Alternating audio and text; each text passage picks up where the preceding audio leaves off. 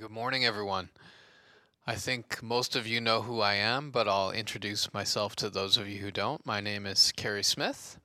I'm the executive director here at Freedom Village. So that basically means I do all the behind-the-scenes stuff. I've been in Korea now for about 15 years. My wife and I, who is Korean, have been married for 10 years now. And I've been working here in this building for just a little bit longer than that. Anyway, I'm excited to have this opportunity to share with you this morning. Why don't we start with a word of prayer? God, I'm thankful that we're able to do this again, to dig into your word, even though it's online. We're still exploring your truth and trying to learn about you so that we can grow as people, so that we can grow in our relationship with you. And I pray that you would help us to have ears to hear and eyes to see what you have for each of us this morning. I pray this in your name. Amen. Okay, so I'd like you to turn with me to Luke 13, verse 6. We're continuing our parable series this morning, and I'm going to be taking us through the parable of the barren fig tree. Here's a picture of a fig tree. As you can see, it's a very leafy tree, very common in Palestine and still common, actually. Something we should take note of here is that the fruit always appears before the leaves. So a barren fig tree doesn't necessarily mean that it's brown with nothing on it. It just means there's no fruit. All right, so let's look at Luke 13, verse 6. And he, Jesus, told this parable. A man had a fig tree planted in his vineyard, and he came seeking fruit on it and found none. And he said to his vine dresser, "Look, for 3 years now I have come seeking fruit on this fig tree, and I find none. Cut it down. Why should it use up the ground?" And he answered him, "Sir, let it alone this year also, until I dig around it and put fertilizer on it. Then, if it should bear fruit next year, well and good. But if not, you can cut it down." This is one of Jesus' shorter parables, and so it actually gives me a lot of time to get into the background and the context leading up to it. So in order to do that, let's back up a little bit. Let's take a look at verse 1. Jesus is speaking to a crowd here, and preceding this parable, he's been talking to the crowd about the kingdom of heaven. He's been talking about his own return, and he's been talking about the last days. And so essentially he's been talking about life and death.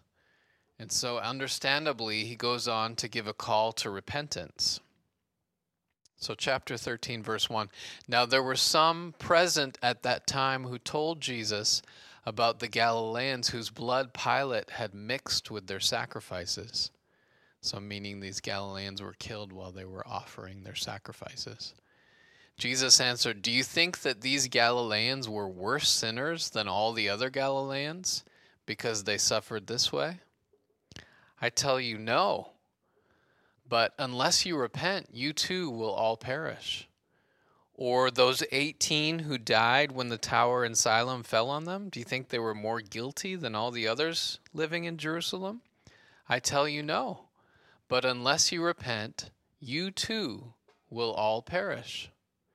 So we read here that Jesus is referring to two past events. And his point is basically, bad things can happen to anyone. Jesus knows a common belief in the ancient world at this time is that bad things happen to sinners. Bad things happen to people who deserve it, not righteous people. If they were really good, if they were really good people, that wouldn't have happened to them. And Jesus is trying to show that this isn't true. Being killed, whether at the hand of a tyrant like Pilate or during an accident like the tower falling on several Galileans, has nothing to do with how righteous or unrighteous someone is. In fact, we're all going to die.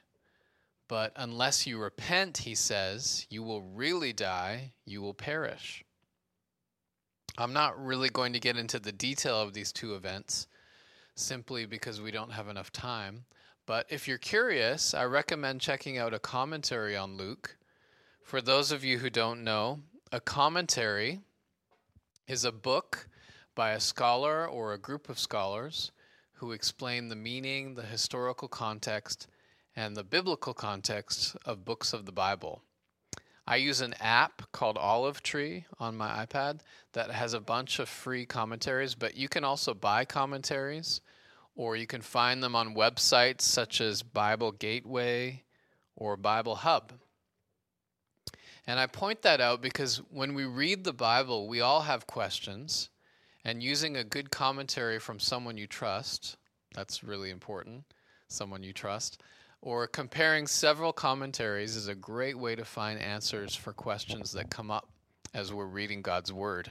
I really encourage you as you read your Bible to write down questions you have and to do your best to find answers. I would love to teach a class here sometime on how to get the most out of your time in the Bible, because I think most people find the Bible hard to understand at best, and at worst end up misunderstanding or misinterpreting it. But you definitely have to dig into it yourself. Don't just rely on pastors and podcasts. Okay, so hopefully that's my only rabbit trail today. So like I mentioned before, I'm not going to get into these two events that Jesus is talking about here. But I will say that he is emphasizing to his audience the need for repentance. And this parable, the parable of the barren fig tree, is explaining and illustrating why they need to repent. Jesus tells these stories, these parables, and he's always either illustrating what he's been teaching, or he's responding to a question, or he's observing and responding to what people are thinking. And just before the parable starts in verse 5, he says, "Repent or perish." And now in verses 6 through 9, the parable, he's trying to drive that point home and make it more clear. But the funny thing is that he wants to make it more clear only for the people that are ready to hear. He knows that some people are not going to get it. And in Matthew 13, we can see after he tells the parable of the sower, he says this, he says, "Whoever has ears, let them hear." And his disciples are like, "Why don't you just speak plainly? Why don't you just and explain your point? Why do you have to speak so mysteriously all the time?" In verse 15, Jesus explains why. He says, "For this people's heart has become calloused. They hardly hear with their ears, and they have closed their eyes. Otherwise they might see with their eyes and hear with their ears, understand with their hearts, and I would heal them." This is important for us to understand this and talk about this when we're looking at parables. Jesus is purposefully making it challenging. He wants his hearers to meditate on it and think it through. That's why I prayed at the beginning that we would have ears to hear. So what is Jesus saying here in Luke 13, verse 6? Why does he use this story of the fig tree to make his point? Before we get to that, I want to take a little bit more time and explain some things that I think will help us understand what he's talking about. So I'd like us to turn in our Bibles to Jeremiah 17, verse 5. Jeremiah is trying to show Judah where they're headed if they continue down a path of sin. So verse 5, and we're going to be reading to verse 10.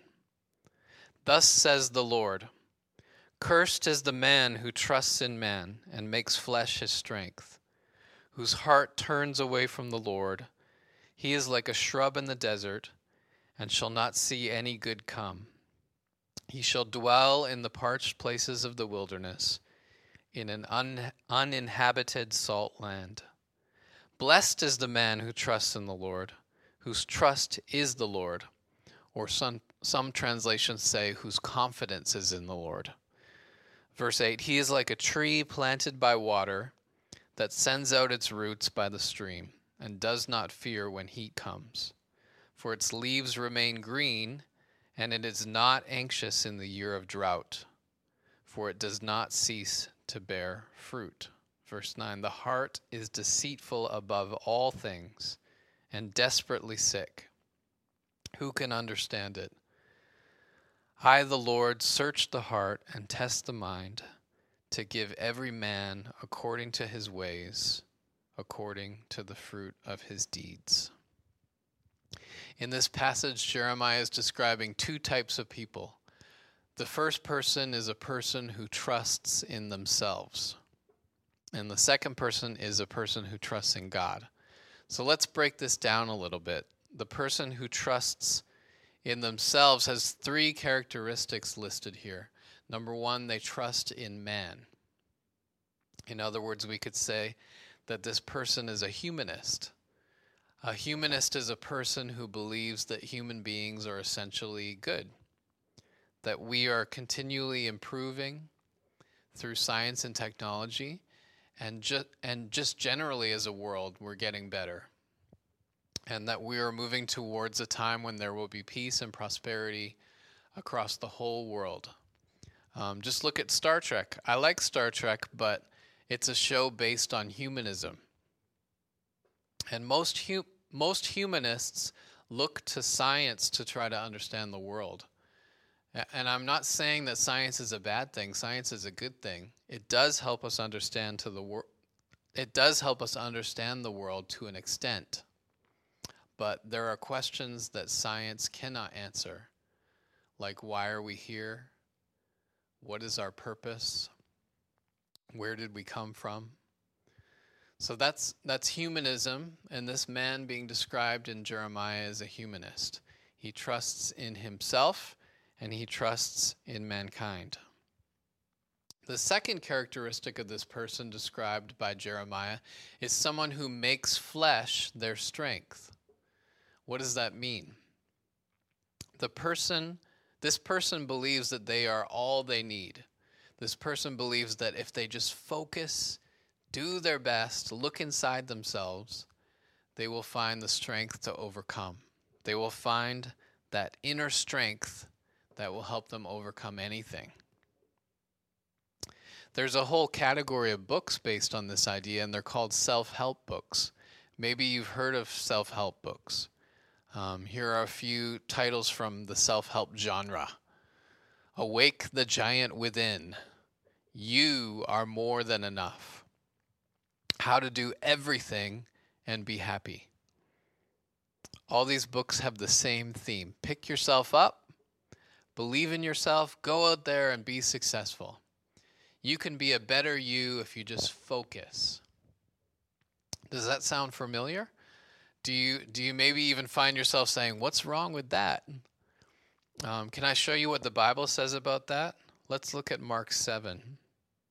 This is Mark 7, 21 through 23. For from within, out of the heart of man, come evil thoughts, sexual immorality, theft, murder, idolatry, coveting, wickedness, deceit, sensuality, envy, slander, pride, foolishness. All these things come from within, and they defile a person. And then Romans 3, 9 through 12. Are we Jews any better than Gentiles he's talking about? Not at all, for we have previously charged that both Jews and Gentiles are all under sin. As it is written, there is no one righteous, not even one. Verse 11, there is no one who understands, there is no one who seeks God. All have turned away, all alike have become useless. There is no one who does what is good, not even one. And then Ecclesiastes 7:20 says, indeed, there is not a righteous man on earth who continually does good and who never sins. And then back to this passage in Jeremiah 17, the heart is more deceitful than all else and desperately sick. Who can understand it? One more, 2 Corinthians 5:15 says, "He died for all so that they who live might no longer live for themselves, but for him who died and rose again on their behalf." We are all born into sin, and whether you believe it or not, your natural tendency is always going to be about you first. No one naturally becomes closer to God and a better person without effort and without perseverance. But we do become more selfish without even trying. That's just how it works, because we are born sinful. And we are always going to gravitate towards the flesh.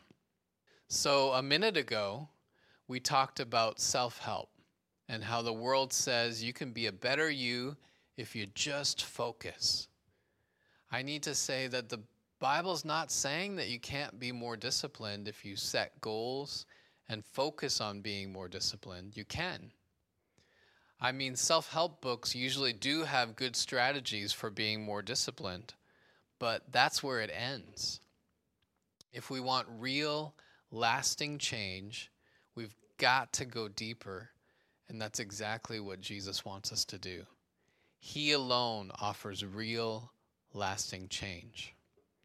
So back to Jeremiah 17, the person who trusts in themselves, number one, is a humanist.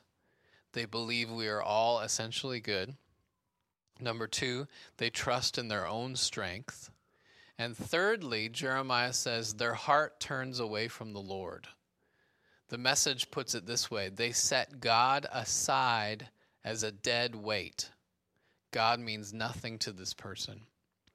So not only do they not believe that God exists, they believe believing in him would hold them back like a dead weight. I'm sure you've come across this before, right? Neo-atheists like Richard Dawkins believe that religion is just superstition that holds humanity back from real progress. So you're going to come across people like this. And that's the first person that Jeremiah 17 describes. What does the other person look like? Verse 7 says, "Blessed is the man who trusts in the Lord, whose confidence is in him.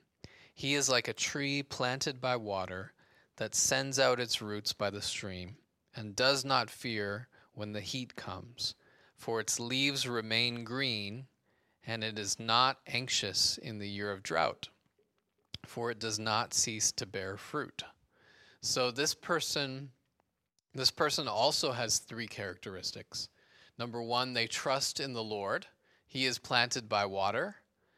Number two, they find strength in the Lord. His roots are planted by the stream. In other words, they're feeding and growing and anchored in the Lord. And then number three, when the heat comes, they are not afraid. In fact, they're still flourishing even in the drought. Their leaves are green and there's still fruit. So I want us to look at a diagram now to help us better understand what Jeremiah is really getting at. And I'm going to get to our parable eventually, but this is really important for us to understand first. So at the top of this diagram, you can see the sun. The sun represents the heat mentioned in verse 8 of this passage. So what is the heat? The heat is the circumstances of life. And these two trees you see represent our responses. The shrub in the desert from verse 6 represents the sinful responses to the heat or the circumstances of life. And then on the opposite side is the healthy tree, the tree planted by water. And this tree represents obedient responses. So we've got sinful responses to the heat, the shrub in the desert, and obedient responses to the heat, the healthy tree.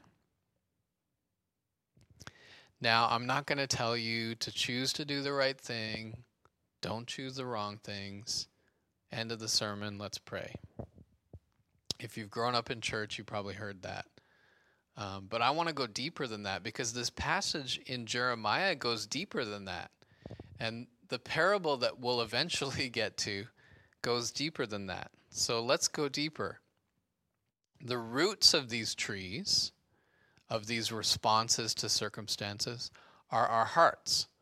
Remember, Jeremiah describes two kinds of people, the person who trusts in themselves and the person who trusts in God. And then in verse 9, he starts talking about the heart. Why? The heart is the root of our being. That's where our passions, our wants, our motives, and idols are found. So if you look here at the roots connected to the shrub in the desert, these roots represent an idolatrous heart. And the shrub in the desert represents sinful responses, or a sinful response. If the shrub in the desert represents that, then where do sinful responses come from? They come from the roots, right? An adulterous heart. So you see, you can't just stop at sinful responses. You've got to deal with the roots. We can't just try to make good choices and try hard to change our habits. That's what self-help books tell you to do. So what are your roots? Well, what are your idols? If you're struggling with addiction, then your idol is probably pleasure. If you're struggling with anger, then your idol is probably pride, right? How dare that person do that to me? I started driving in Seoul in January this year, and I've struggled with that. How dare that guy cut me off? He shouldn't be doing that. They shouldn't be driving like that. But that's pride. Sometimes sometimes they really shouldn't be driving like that, right? But how am I responding to these circumstances? Is it a sinful response, or is it an obedient response? And honestly, we could dive into specific idols of the heart, but that's probably a whole other sermon. So what I want us to understand and get our heads around today is that what you do, how you react to things, comes from a much deeper place than you realize. Sinful responses come out of idolatrous motives. Let's look at the other side, the tree that has fruit. Even when the heat is coming down, when circumstances are tough, this tree represents obedient responses. And I have to say, you can choose to do the right thing and still be wrong. You can choose to do the right thing because you want to look good. But guess what? That's an idolatrous motive. It's pride. It's not going to produce fruit. The only thing that's going to produce fruit is God-pleasing motives. And that's our next part of the diagram. If I'm choosing to do the right thing because I'm motivated by love, that's a God-pleasing motive. And you're probably thinking, it's hard enough to respond obediently to circumstances, and I'm supposed to do it with pure motives too? And you're right, that's a great question. You can't just conjure it up, because conjuring it up is trying to live off your own strength. And that's exactly what Jeremiah is talking about, the person who trusts in themselves more than God. So what do we do? How can we have pure hearts with pure motives? And the answer is we can't. On our own, we can't. There's kind of this underlying belief in Christian circles that we've got to be holy, we've got to be completely humble and have it together before we can come to God. And that's a lie, because you and I can't do it. Jesus came here because we can't do it. We can't have a pure heart with pure motives unless God changes our heart into a pure heart with pure motives. And that's where the bottom of this chart comes into focus. It's the cross. The cross in this diagram represents the gospel truths that are the source and empowerment of transforming our hearts from self-centered, idolatrous motives to God-centered, worship-filled motives. And that's where the bottom of the chart comes into focus. It's the cross. The cross in this diagram represents the gospel truths that are the source and empowerment of transforming our hearts from self-centered, idolatrous motives to God-centered, worship-filled motives. Paul David Tripp, write that name down. Paul David Tripp has a book called How People Change. Go read that book. Paul David Tripp says, we must preach the gospel to ourselves every day to help rid ourselves of the sinful responses to life that are driven by idolatrous motives. We've got to fill our hearts with the truth every day to help get rid of the sinful responses to life that come out of idolatrous motives. Philippians 2:12 and 13 says, work out what God is working in you. That's my paraphrase, but it's essentially what it says. Work out what God is working in you. And it's not enough to agree with what I'm saying, to agree with what Pastor James says when he's preaching, to agree with what you read in the Bible. You have to live it out. And that's how you work it out. When the Spirit of God is working in us and we are working out what He is working in, that's when our hearts begin to change. And we can't explain it. It's not our effort that changes hearts. It's the mysterious act of God changing our hearts because we took a step of obedience.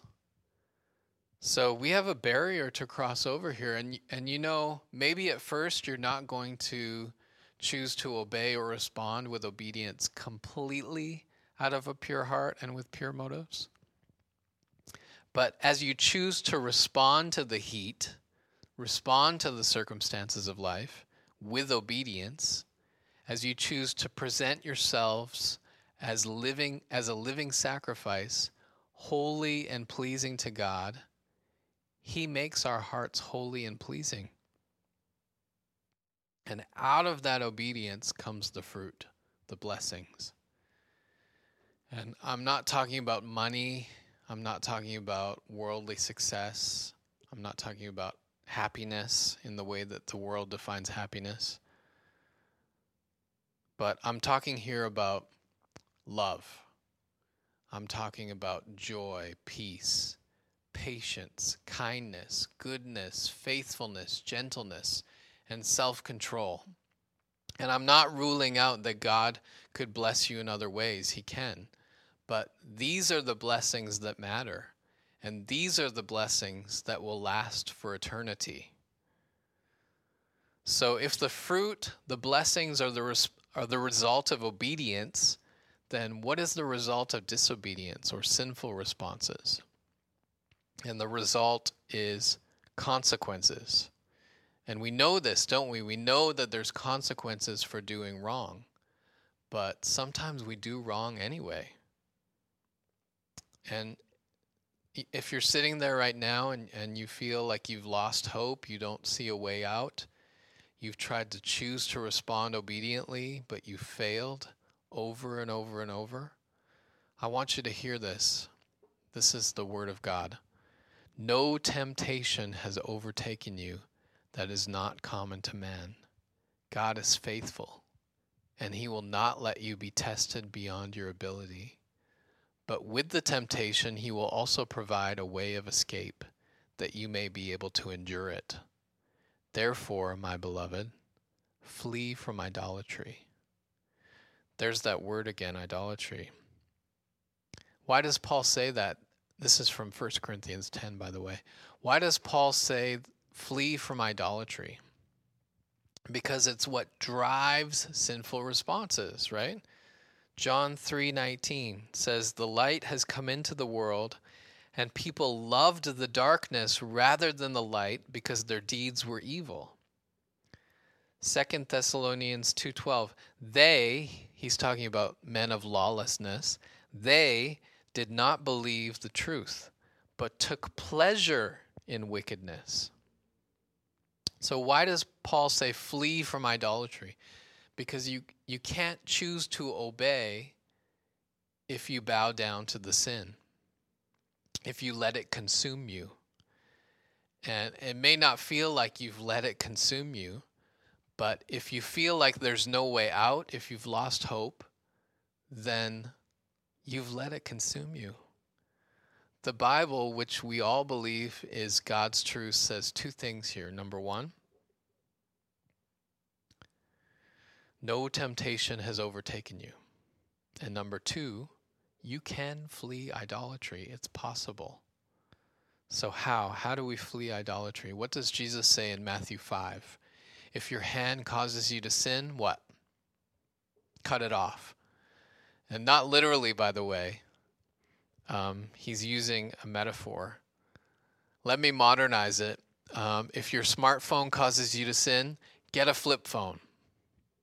And if your flip phone causes you to sin, you can do without it. You don't need it. It's better to lose one of your members than your whole body go into hell, Jesus says. So this is just an illustration, but this is the truth. This is the Word of God. We need to feed ourselves with these truths. We need to preach the gospel to ourselves every day. All right. That was just my intro. Let's get back to our parable. Luke 13:6. Let me read this again. I'm kidding, by the way. We're almost done. All right, Luke 13:6. A man had a fig tree planted in his vineyard, and he came seeking fruit on it and found none. And he said to the vine dresser, "Look, for 3 years now I have come seeking fruit on this fig tree, and I find none. Cut it down. Why should it use up the ground?" And he answered him, "Sir, let it alone this year also, until I dig around it and put on fertilizer. Then, if it should bear fruit next year, well and good. But if not, you can cut it down." So we've just scratched the surface today, but my goal was for us to understand that there's a lot more going on than just your anger or your lustful thinking or your selfishness. God can change our idolatrous hearts. We don't even need to fully understand it, but we do need to let Him dig around us, like the parable talks about, pull out those weeds, and fertilize the ground so we can grow and we can change. And we allow Him to do that when we come to Him in repentance and when we come to Him in surrender. Remember, just before this parable, Jesus has just talked about repentance. He's just said in verse 5, repent or perish. And then He tells this parable.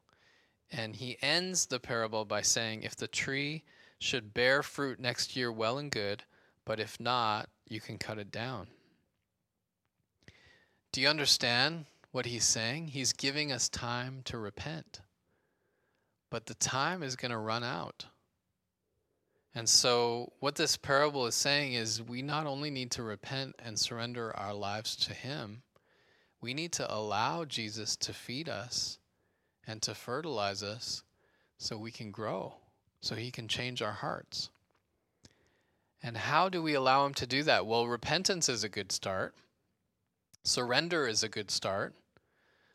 But we can only be fed food that we put into our own mouths and that we chew on ourselves.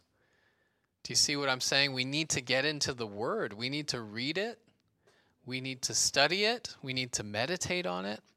We need to memorize it. You need it more than you think you do, because if we really believed Jesus is our daily bread and our living water, we would be in the Word every day, and we would be spending time in prayer, talking with our Savior every day. How often do you forget to eat? We feel those hunger pains, right? And we get hangry. I won't say anything about my wife right now. We get hangry and we think, I need to eat something. But how often do you forget to eat spiritual food? Are you spiritually hungry? Are you hungry for spiritual things and you don't even know it? Because our spirits need food too. But maybe you're looking where you shouldn't be looking for food. And there's good food over here, but this food, it's not easy to swallow. You've got to chew on it. It takes time to digest. But this food over here tastes really good. It's soft. It goes down easy. But it's junk food. We don't need that food. The truth that Jesus is trying to communicate in this parable is this. He's saying, you have another chance. If you let me, I'll dig out that bad stuff and I'll give you plenty of good stuff that will help you grow. I'll give you that stuff that you need, my word, a relationship with me. But you've got to repent of the idols that you've let into your heart. You've got to surrender your way of doing things and trust that I can dig up that bad stuff and trust that I have good stuff to give you that will help you grow. And then you will produce fruit. Do we believe that the Bible is our daily bread? Do we believe that we can change? Do we believe that we can actually produce fruit? Do we believe that we can be full of peace? Do we believe that we can be full of patience, full of kindness, full of goodness, full of faithfulness, full of gentleness, full of self-control, full of joy, and full of love? Believe it, because God says you can. God says, I'm here for you. That's what this parable is talking about. Jesus wants to work in our lives, but we have to allow him to. We have to come before him with a heart of repentance and surrender and allow him to. So I encourage you, be in the Word, get in the Word. And if you don't understand it, like I was talking about before, talk to someone, find a commentary, find some tools online. I'll help you out. You can email me or come talk to me. I'll help you wrestle with the truths of the Bible. They're not easy. We have to chew on them for a long time, but they're worth it. They're worth it because they're real food for our spirits. All right, let me pray for us.